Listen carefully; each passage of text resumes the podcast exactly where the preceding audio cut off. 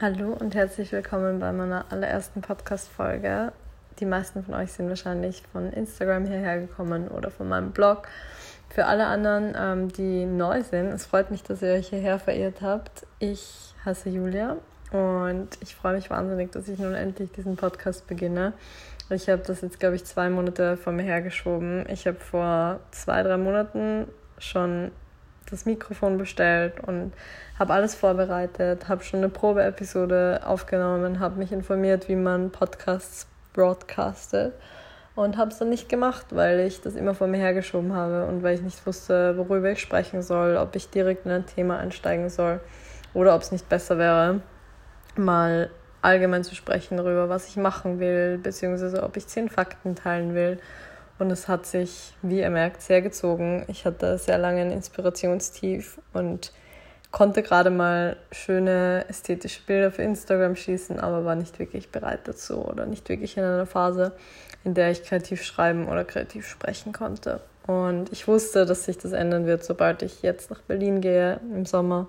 Ich bin jetzt drei Wochen hier und sitze gerade in meinem Airbnb in Kreuzberg auf dem Bett ohne mein teures Podcast-Mikro, weil ich das nicht mitgenommen habe, weil es mir zu schwer war. Und habe mir ein paar Notizen gemacht, die ich jetzt vor mir habe. Und würde auch jetzt direkt dann in ein Thema einsteigen, ähm, wo ich euch gleich mehr erzählen werde noch. Ähm, grundsätzlich zu mir und meinem Podcast. Ich habe vor, über die Themen zu sprechen, die ich auch schon häufiger auf Instagram angesprochen habe. Es wird um Sexualität gehen, um meine offene Beziehung, um Reisen und Erlebnisse. Und zu den Erlebnissen komme ich dann gleich. Das wird nämlich die erste Folge jetzt.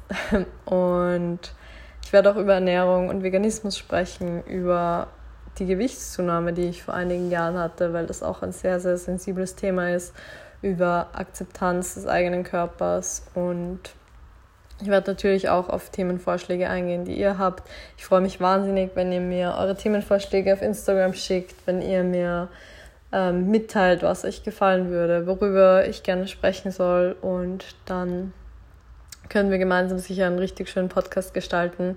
Ich freue mich auf jeden Fall sehr. Ich habe ja diese Woche bei Alexas Podcast mitgemacht. Ähm, no Shame heißt er. Und den findet ihr auch überall, wo ihr Podcasts findet. Und das hat mir nochmal so einen Push gegeben, jetzt wirklich meinen eigenen Podcast anzufangen. Auch wenn ich gerade nicht die perfekte Aufnahmesituation habe, auch wenn gerade vor dem Airbnb Autos vorbeifahren, auch wenn die U-Bahn vorbeifährt, auch wenn ich hier unter sehr unprofessionellen Bedingungen sitze und mir gerade einen kalten Kaffee noch reinziehe. Ähm, ich mache das jetzt einfach und ich versuche das so authentisch und echt zu machen, wie ich das auch sonst mache und mir selbst dazu vertrauen, dass es was ganz, ganz Gutes werden kann. Und dann würde ich auch gleich ins Thema einsteigen, bevor ich euch da zu lange zulabere. Und würde gerne sprechen über ein Erlebnis, das ich gestern hatte. Ich war gestern mit Alexa bei einem Tantra-Workshop. Für alle, die nicht wissen, was Tantra ist, ich werde das jetzt nur sehr, sehr kurz anschneiden. Wenn ihr mehr darüber wissen wollt, dann googelt da am besten, ähm, schaut euch das an oder nutzt eine andere Suchmaschine. Es gibt ja einige. ähm, es ist grundsätzlich ein esoterischer Zweig des Hinduismus, beziehungsweise später auch des Buddhismus. Und es geht ganz viel um sexuelle Energien, um Konsens und über ja, positive sexuelle Beziehungen. Aber das ist so weitreichend, wie gesagt, ähm, ich kann das jetzt gar nicht alles erklären. Ich müsste mich da auch noch viel besser informieren. Und ich habe mir da einfach, also ich hatte schon viel über Tantra gelesen und habe mir einfach vorgenommen, mich auf diesen Kurs einzulassen und mit Alexa da einfach hinzugehen. Was eine sehr, sehr, sehr gute Entscheidung war. Ähm, bei dem Kurs ging es jetzt nicht, wie man sich das vielleicht, wenn man so ein Bild von Tantra im Kopf hat, vorstellt, sondern es ging um das Thema Grenzen erkennen und kommunizieren und Bedürfnisse äußern. Und das war für mich ein super spannendes Thema, weil ich schon wusste, da hakt es noch ein bisschen bei mir, beziehungsweise da habe ich definitiv eine sehr schwierige Vergangenheit damit.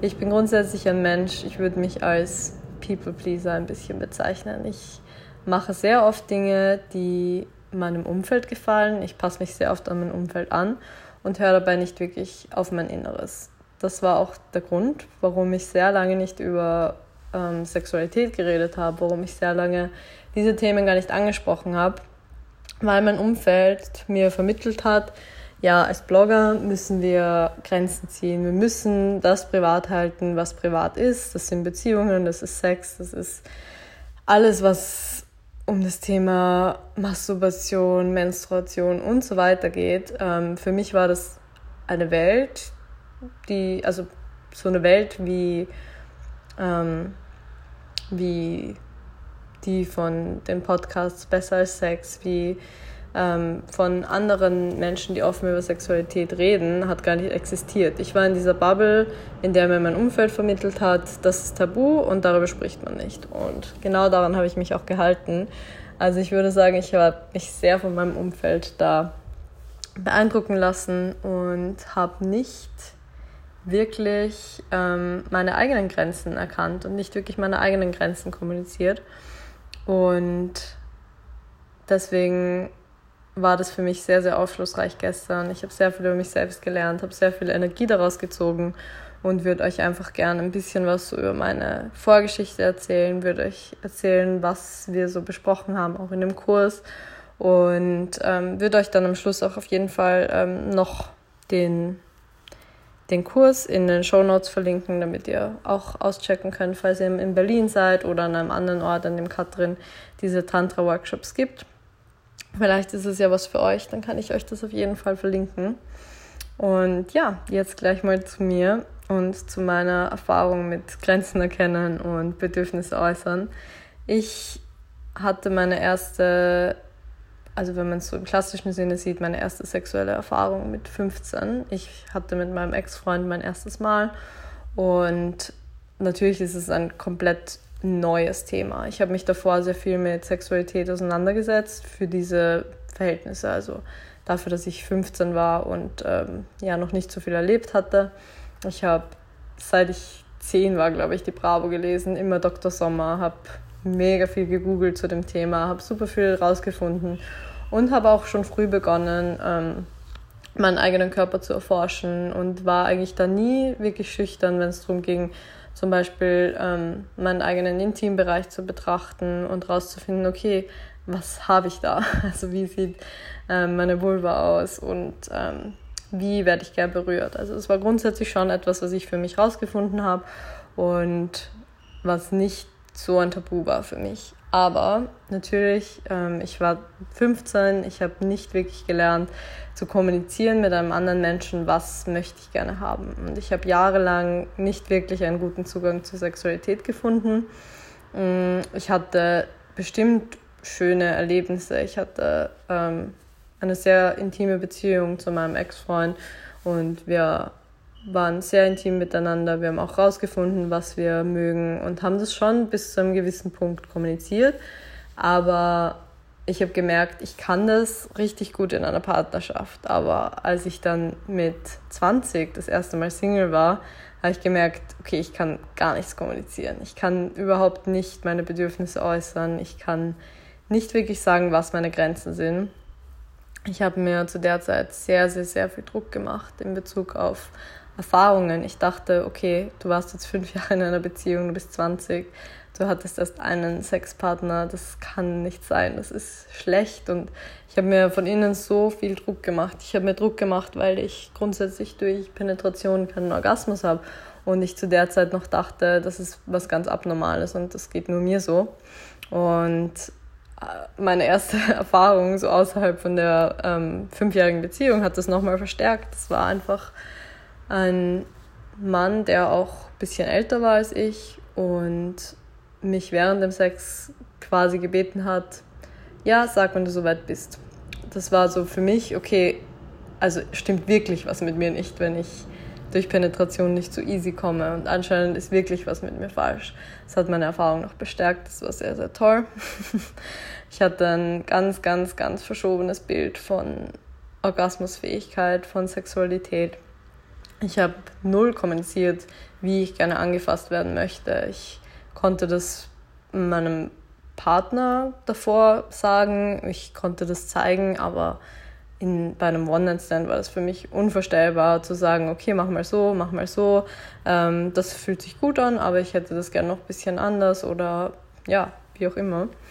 Und ähm, ich habe auch gestern in der Gruppe angesprochen, in der Tantra-Workshop-Gruppe, dass es mir in einer Partnerschaft so viel einfacher fällt, Bedürfnisse zu kommunizieren, beziehungsweise dass ich das Gefühl habe, in einer Partnerschaft nimmt man sich so viel Zeit zu erforschen, was der andere möchte, was man aber bei One Night Stands nicht macht oder beziehungsweise ich mache das nicht.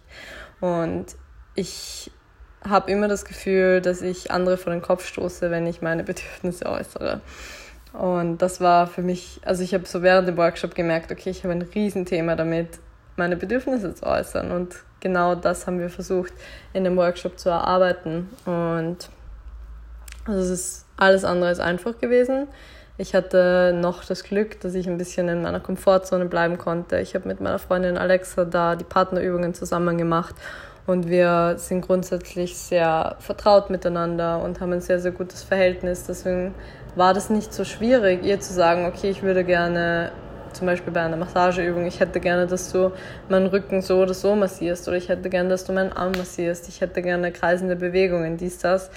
Aber wenn ich das jetzt ummünzen würde auf eine sexuelle Ebene, dann wird mir das so viel schwerer fallen. Und ich weiß auch, dass mich das noch so viel Überwindung kosten wird, das zu kommunizieren. Und ich bin mir ganz sicher, dass ich damit nicht alleine bin. Und ich wollte euch da einfach mal einen Impuls geben. Ich habe dann auch die Workshop-Leiterin gefragt, wie sie das gelernt hat oder wie so es so schwer ist, das bei einer einmaligen Sache zu kommunizieren.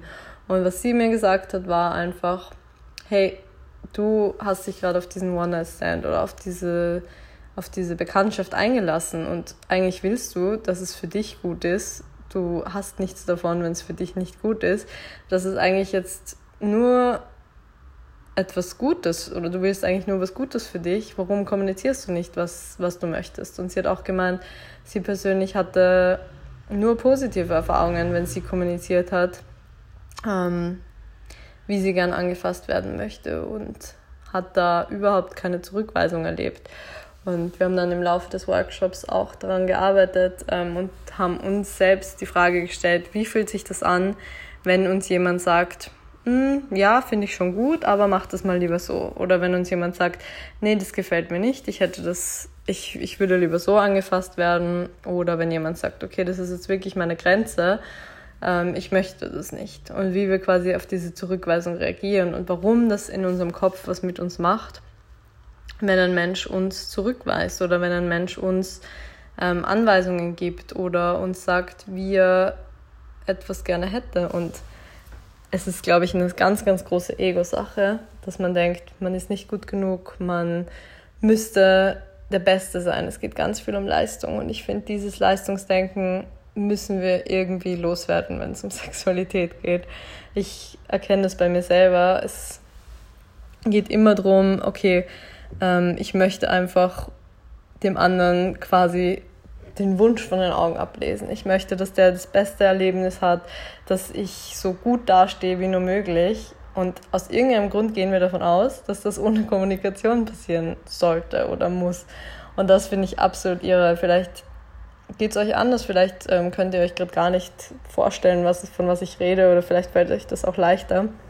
Aber ich bin mir ganz sicher, dass sehr viele sich in meinen Erzählungen wiederfinden und auch merken, okay, sie machen sich riesen Druck, wenn es um Sex geht. Sie machen sich riesen Druck, wenn es darum geht, ihren Partner oder ihren One-Night-Stand oder ihren Fuck-Buddy zu befriedigen.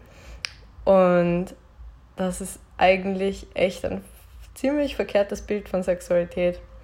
Und da wollte ich einfach drüber reden. Ich werde es vielleicht auch ähm, mit mir selber besser ausmachen in den nächsten Wochen. Hm. Sorry, ich musste kurz was trinken. Ähm, und werde versuchen, da eine Lösung zu finden, werde versuchen, an dem zu arbeiten, dass ich Bedürfnisse besser kommuniziere. Und wenn ihr auch ein Thema damit habt, kann ich euch auf jeden Fall empfehlen, ähm, da so einen Workshop in die Richtung zu machen. Das war sehr, sehr aufschlussreich und hat mir einfach einen Impuls gegeben, da was zu ändern. Und es ging ja auch um das Grenzen erkennen. Und ich würde sagen, dass ich grundsätzlich in sexueller Hinsicht, in sexueller Hinsicht, ja, ähm, ein Mensch bin, der Grenzen sehr frei zieht. Also ich lasse mich sehr gerne auf Dinge ein, ich bin sehr offen, ich probiere gerne neue Dinge aus und habe jetzt nicht so krasse Grenzen, weil ich zum Beispiel auch keine traumatischen Erfahrungen hatte, weil ich sehr positive Erfahrungen in Bezug auf Sexualität hatte. Aber, jetzt das große Aber, ich habe riesige Probleme mit Grenzen im Alltag. Ich bin ein Mensch, da sind wir wieder bei dem People-Pleaser-Ding, der sich emotional nicht abgrenzen kann.